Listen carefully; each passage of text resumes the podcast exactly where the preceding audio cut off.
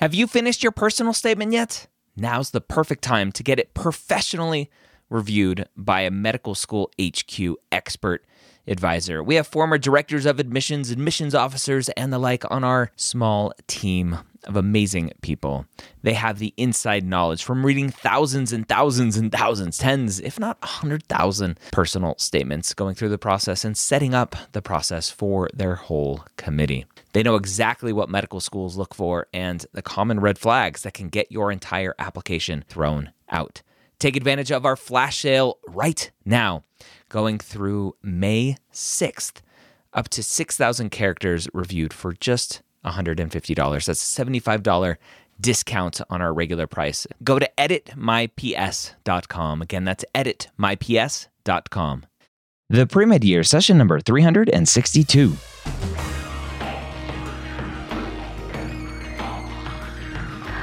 Hello, and welcome to the pre med years, where we believe that collaboration, not competition, is key to your success. I'm your host, Dr. Ryan Gray, and in this podcast, we share with you stories, encouragement, and information that you need to know to help guide you on your path to becoming a physician.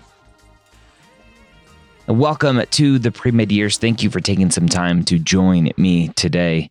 I'm excited to have our guest on the podcast. It's someone that Instagram really wanted me to have on as a guest. I put it out on Instagram a little while ago to said, "Hey, do you know of anyone who has had an interesting journey, an inspirational journey to medical school?" And their request to have the Curly Med on the podcast did not disappoint. Sabina talks about her journey to medical school, knowing that she wanted to be a physician ever since she was a young girl. And now in medical school, she talks about that journey, her struggles along the way, and what she has learned and how she has overcome. Sabina, welcome to the pre med years. Thanks for joining me. Thanks for having me. I'm excited to chat about your journey to medicine, but I want to start with when you first realized you wanted to be a physician. Ooh, um, so it's a long story. I, I, my parents always tell me that I knew when I was like five. Basically, I proclaimed to them that I wanted to be a doctor. Uh, my brothers both had like medical complications at birth, and so I think that's sort of what sparked my interest. But I was a, a genuinely curious human being, and as a kid, the human body was the most interesting thing to me, and so I gravitated towards that and figuring it all out, and then it developed from there why I wanted to get into medicine. But yeah, childhood is where it started for me. You're one of those. I knew I from an early age. I am. So, a lot of students who have this like early, I always knew I wanted to be a doctor obviously not everyone goes on, right? That's a very stereotypical childhood mm-hmm. thing. I want to be a doctor and they get their doctor kid at Christmas and whatever. What do you think it was for you that that motivation, that that kind of path always held true for you? Yeah, um I think I mean, earlier it was because I was interested in just like the unknown. And then as I got older, I realized the science behind it, which was sort of like the high school phase, and that kept me going. And then once I got into college, I realized like the classic I can help people slash make an impact. Um, and that led to, to public health and and all of that. And so I think for me, what kept me going was just seeing how intricate the medical field is and and the the width um, of impact that I could have as a physician um, beyond just knowing more about the human body and the science behind it, but really the public health aspect of it was what kept me going. Uh, was there ever a point in your journey where you like were like, well, maybe there's this other thing that is kind of interesting to me. Let me go explore that maybe. Um, Kind of, but it was more so like a self doubt thing, honestly, because um, around junior year of college, I was starting to think, is this possible um, given where I was at at the time? And then I started to think maybe vet school because I love animals, um, or maybe just purely like a public health route, you know, like being a public health professional. Um, but then I just sort of got looped back in after uh, a personal healthcare experience. And then after shadowing, I was like, nope, this is what I'm going to do, and I'm going to do whatever it takes to get there. When when you are going from high school to college. A lot of students are trying to figure out everything, trying to figure out what they want to do. You going into college knowing kind of like this is what I want. How did that shape where you went to school and what major you selected and all of that stuff? Yeah, it shaped it a lot actually. Um, I so I went to uh, the University of Pennsylvania for undergrad, and I was choosing between there and um, a more liberal arts focused school. And one of the large reasons why my parents and I ultimately decided for UPenn is because of the research opportunities and the science opportunities that it would, you know, allow me. Um, so that definitely was influenced by my wanting to be pre med. Um, and then in terms of major, I knew going in that I would have some sort of gender and sexuality studies in my studies. Um, and that was my original major. But then I took a neuroscience course and I fell in love with that. And it just so happened to be the pre med major at Penn. And so I switched to doing a major in neuro and then a minor in gender studies. So all of it was influenced by my wanting to be a doctor. A neuroscience nerd, huh? I was. I was. Oh. Well, yeah. Is, was, always will be, maybe. Yeah. That's awesome. What was it like to be a pre med? Obviously, Penn is an amazing school. What was it like to be a pre med in that sort of uh, what what I would assume would be a pretty competitive culture at Penn?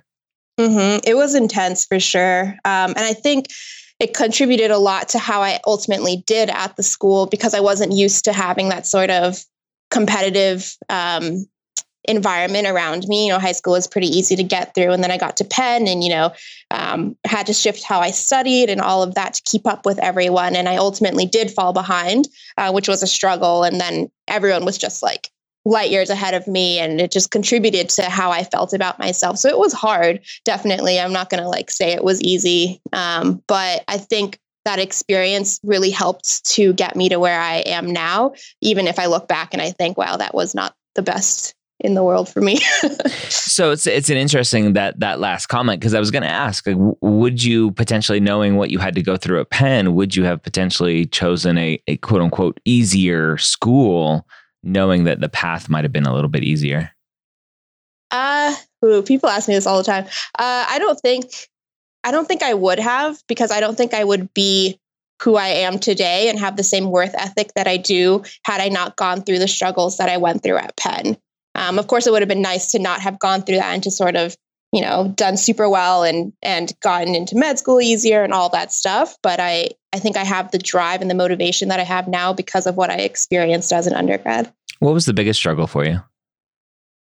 Uh, overcoming the initial like setback. So I, I, fell behind pretty quickly freshman year and I didn't know how to ask for help. I was embarrassed about all of it and I was watching everybody else excel. And so imposter syndrome was probably the hardest for me mm. and learning how to to seek help and and know that it's okay to like not be okay was probably the hardest. What was it that finally made you reach out? Uh, junior year. So going back to that time when I was sort of like, is med still the right thing for me. I I took a deep dive into like kind of soul searched a little bit.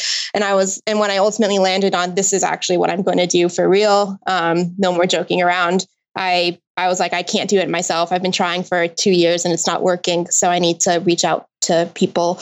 Um, and and that's when i ultimately buckled down and became very very serious. I was serious before mm. but i was trying to do it myself and that's just not possible on this route do you think do you think it's a culture at that school or just you yourself not necessarily ever having needed in the past to reach out for help that prevented you from reaching out for help?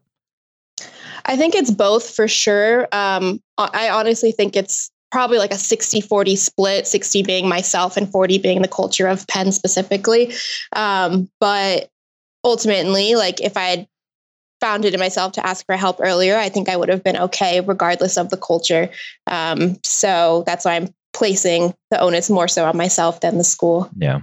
For the students struggling at their school right now, what what advice would you have uh, in terms of who to reach out to and, and how to reach out for that help? Yeah, um, I think a good place to start is with your advisor, um, whether that's a pre med advisor or not. Um, you know, we can talk about pre med advisors, but um, you know, seek that kind of help and um, if you're just struggling with like classes specifically, professors, go to them, go to your TAs. Um, don't be embarrassed to like talk to them about your issues. They're there for you and to help you, which I learned.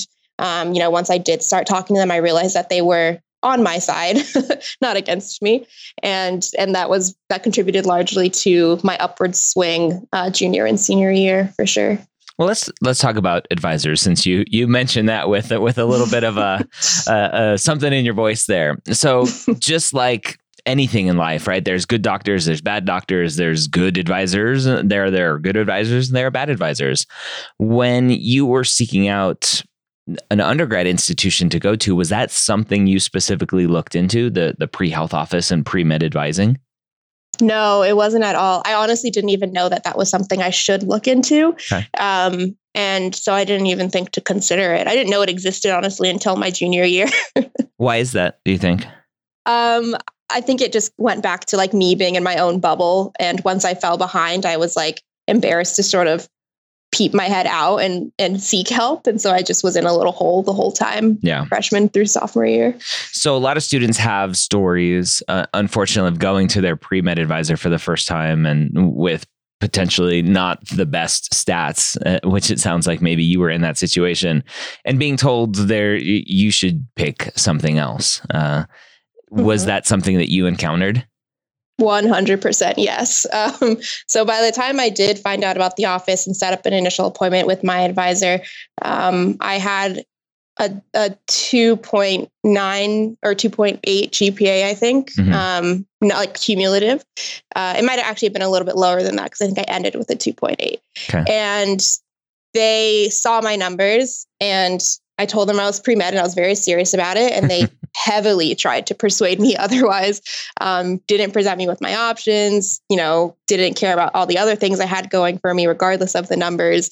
And they were just like, you, you should not do this. It's not going to be possible. And I did not return to them. yeah.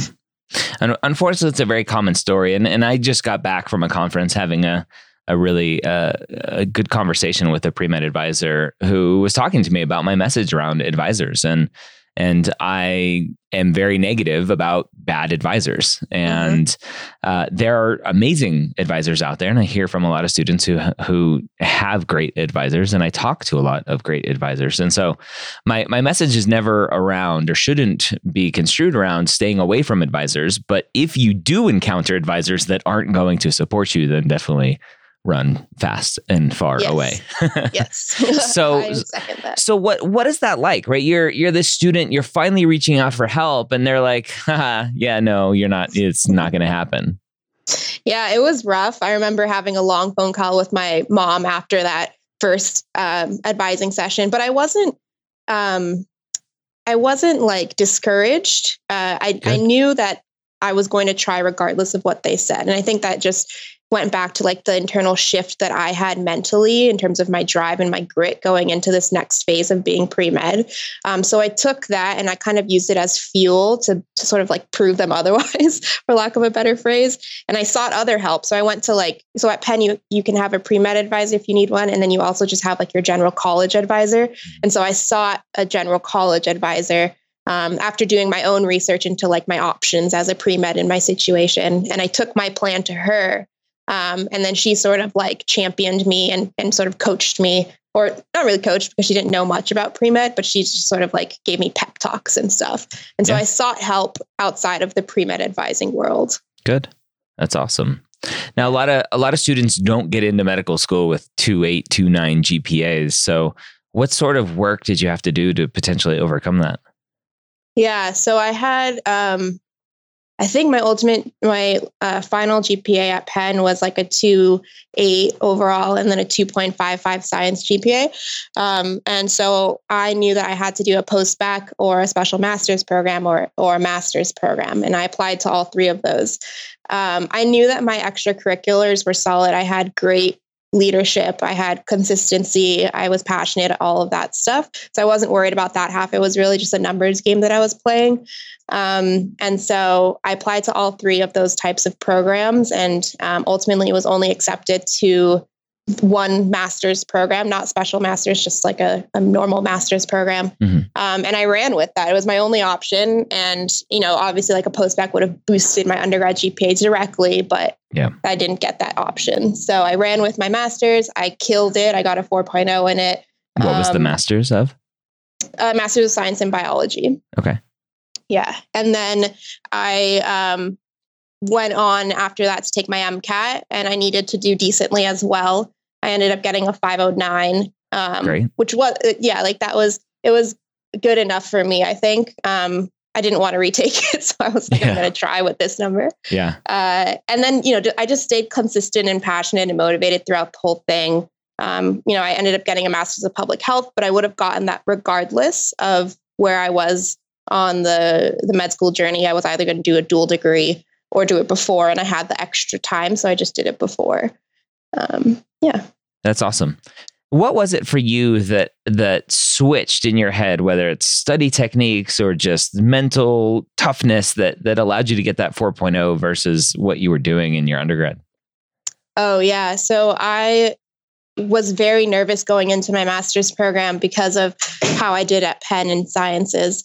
Um, and for me, going into that first semester, they actually accepted me um, on probation. So I needed to get a, a certain average um, to pass. And I also needed to take Orgo, which was something I withdrew from at Penn. So I was just, I had a lot of anxiety going into it because mm. uh, a lot was riding on that first semester. And I knew this was my only chance. And so that was one thing that contributed to my motivation to do well. I wasn't going to mess around because this was my one chance to do well.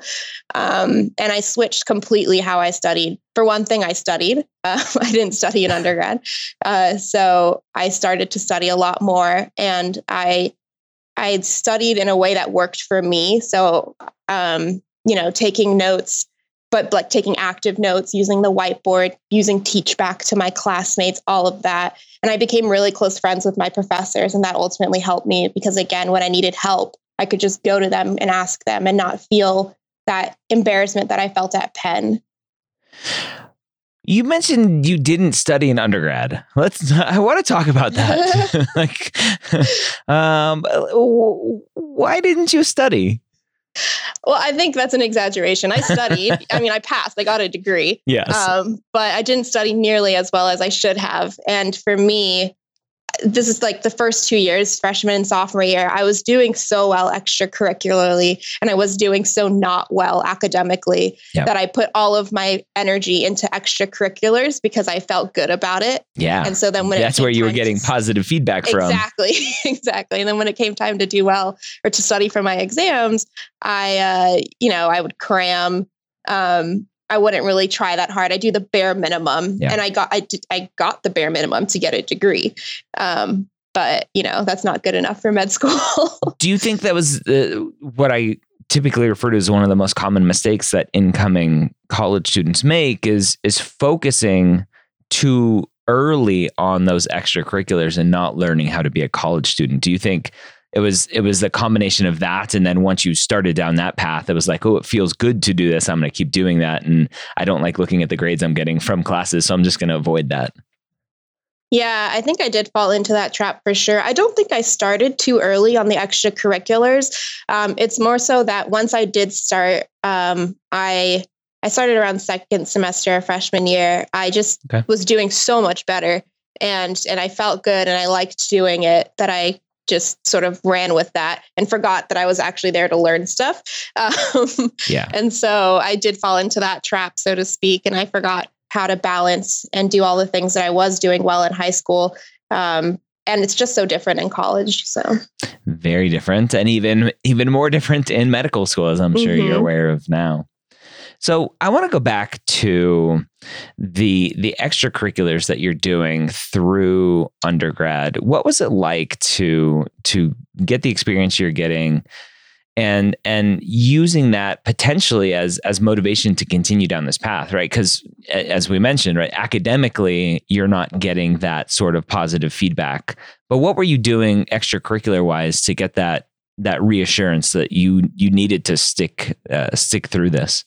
Extracurricular, I was actually not doing much like healthcare related. I shadowed a couple times, but I think I had a max of like 10 hours of shadowing.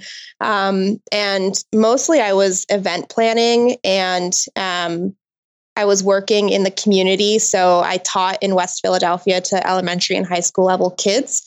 And I found that just to be very rewarding, all of those things. Um, so for the event planning, I was on student government. And we basically took the recreational part of tuition fees that students pay, and that was our budget. And we planned events, um, you know, traditional school events, free movies, which was my jam, um, and bringing in celebrities and all of that. And I'm very organized and very passionate about event planning. And so I loved doing that. And then teaching science to um, children who otherwise would not have that resource was just an amazing feeling because um, you know I was teaching kids who like looked like me and who might not otherwise have like had a, a teacher who looked like them and all of that. And so it was just a rewarding thing all around that I was also good at. Um, and I led there as well, coming up with lesson plans. And that all kept me going through undergrad.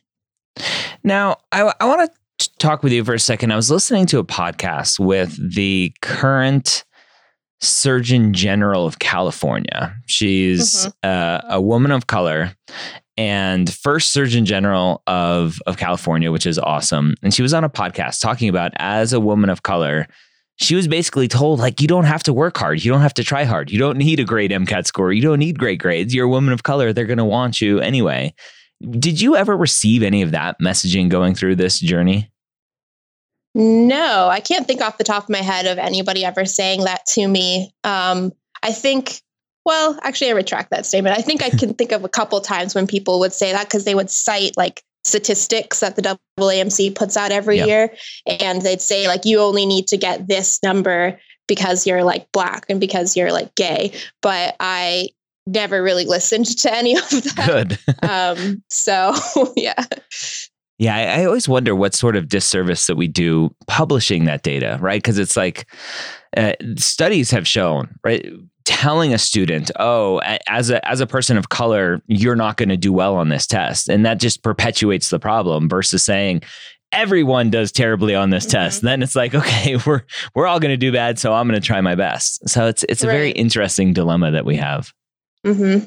Yeah, so, but but I I was at this this conference this past weekend and and had dinner with the AAMC, uh, several representatives from the AAMC, and I talked to them about this. Like, what what sort of research are we doing to to figure out why we have ESL students or, or English as a third language students just doing terribly on the CARS section, or why um, uh, we have students of color doing doing significantly uh, less, scoring less on the MCAT than than their Caucasian counterparts. So it's it's interesting, and I wonder how much work they're putting into that. But that's uh, that's for another podcast episode, I think. yeah, that's a whole other topic to get into. that is a whole another topic, a whole a whole another onion to peel back.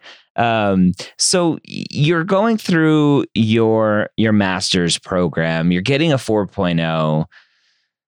What sort of of doubt or confidence did you have applying to medical school, knowing that that undergrad GPA was still there, still potentially going to haunt you? I had a ton of doubt um, going into applying. I was almost certain I'd have to apply again. Um, because of that undergrad GPA. And so it, it's it's unique for me because I had to take Orgo in my master's program, and so that counted as an undergraduate class. Mm-hmm. And so I sort of had a little post bac action where my undergrad cumulative and science GPAs were bumped a little bit, um, but they were still, you know, my science GPA was still a 2.81 overall, and I think my cumulative GPA bumped up to like a 3.01 or something like that. Oh, so just still, just over the yeah. edge. yeah, just just enough.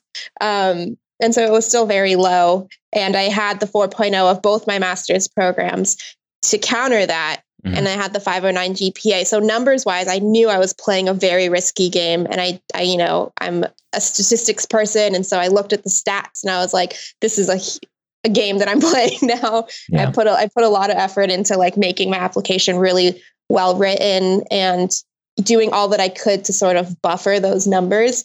Um, but I had doubt going in only because of my numbers, honestly. I knew other than my numbers that I was a good candidate, um, but that sort of didn't feel good going into it because I didn't think that they represented me at all. My yeah. undergrad numbers, I should say. Yeah. So as for, for your application, I I know I've I've had several uh, several students on the podcast who identify as part of the LGBT community, and and we've had different discussions about do do you quote unquote come out of the closet in your applications? Is that something you leave out of your your applications? What was that decision for you? Um, it was a decision that I thought about for three seconds, and then I decided yes, yeah, because um, how I how I identify um, relates so strongly to my why for medicine now. Mm-hmm. Um, and so like there was no way for me to leave it out. It it's very clear in my personal statement how I identify. Um, it's clear throughout my entire application. It's what I want to do with my career long term. And I knew that if a school was going to see that and not want me, that that's a school that I wouldn't want to go to anyways. And so I threw it out there um, as a way to to sort of see who bites, right? And like you know if you want me and you and you're able to support me and how I identify and students at your school who also are in with the lgbt community then that's going to be a good fit for me. And i don't want to go to somewhere that isn't going to be able to provide me with those um, that type of support. When you were going through your your interviews or interview if, i don't know if you got more than one um, how much did that come up in in the discussion? Yeah um, so i had six interviews. Amazing. And i uh, so my like my my grades didn't really come up that much because some of the I want to say like four of the six interviews didn't have access to my numbers, so they they couldn't see my um, GPAs or my MCAT score. Okay. Um, but at the end, they would always ask, like, is there anything that you want us to take back to the committee? And I'd very vaguely, because I knew that the committee would see my numbers, I'd very vaguely be like, uh, just like let the committee know that I'm more than my numbers and I'm I'm a I'm going to make a good doctor and all of that stuff. But the interviewers never really asked me. Um, the two that could see my numbers uh, asked me very briefly, like, "Oh, we see that you have this tremendous upward trend. Can you talk about what you did to to make that shift?" And that was pretty much all that I got from there. Yeah, and and that's really it. A lot of students will freak out. They're like, oh, they're going to interrogate me about my grades. They're like, no, you're there for the interview. They've seen that you've obviously figured something out, and uh, they're they're going to be okay, right? Yeah, I was worried that they would bring it up, um, but I got the comfort of knowing that they wouldn't see my numbers for those ones that didn't see it, and then it was just a strategic thing to sort of bring it up myself. Yeah. Um, but yeah, the ones that did see my numbers, they didn't bring it up that much either. So I was surprised as well. yeah. What do you think was the hardest part of being a, a pre med student, whether it's undergrad or during your master's programs?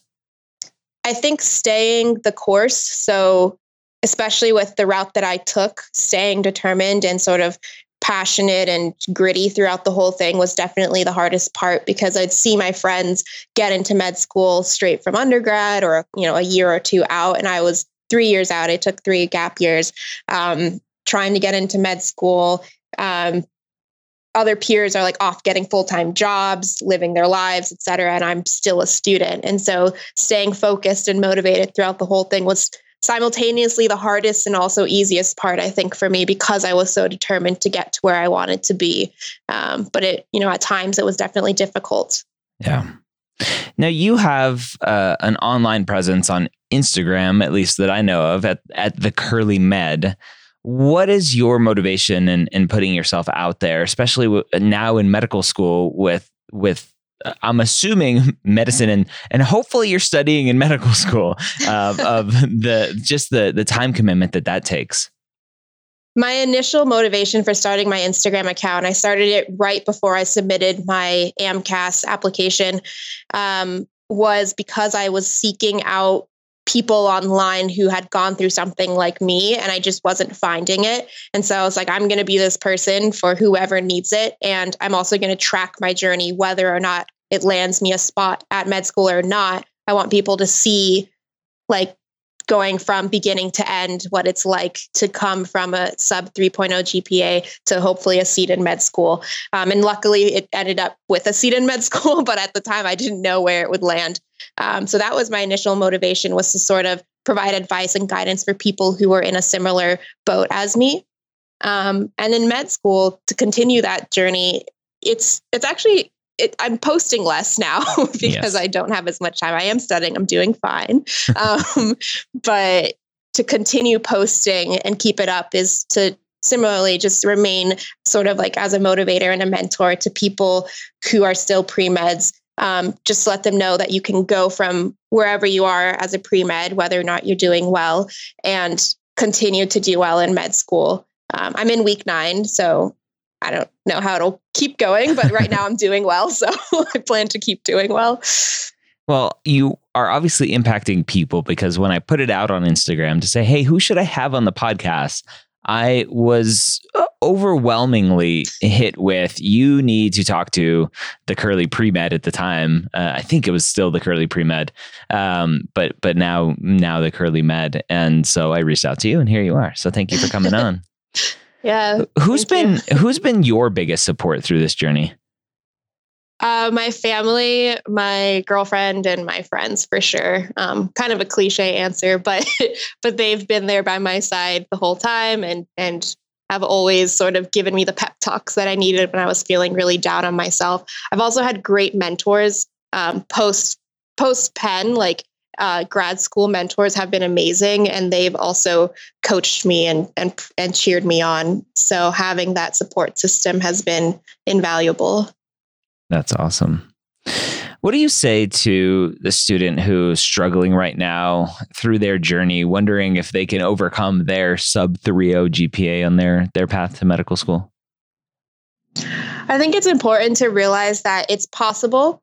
Um, it might take a while and it's definitely going to take a lot of hard work. It's not going to come easy.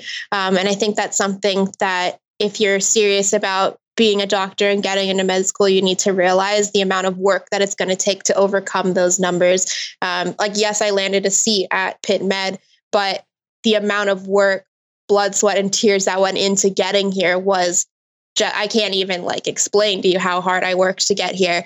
Um, and so I think I, I want people to know that it's possible, stay motivated, stay determined, um, but also be willing to put in the work uh, because it's definitely necessary. All right. So there you have it. Again, Sabina, you can find her on Instagram at the Curly Med. Again, the Curly Med on Instagram.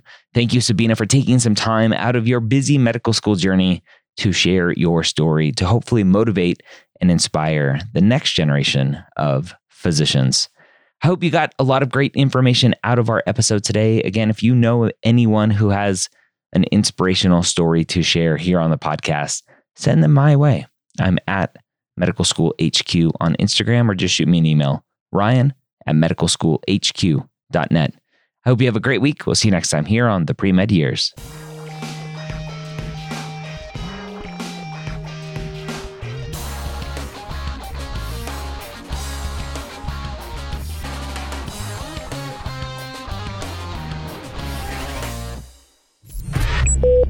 This is MedEd Media.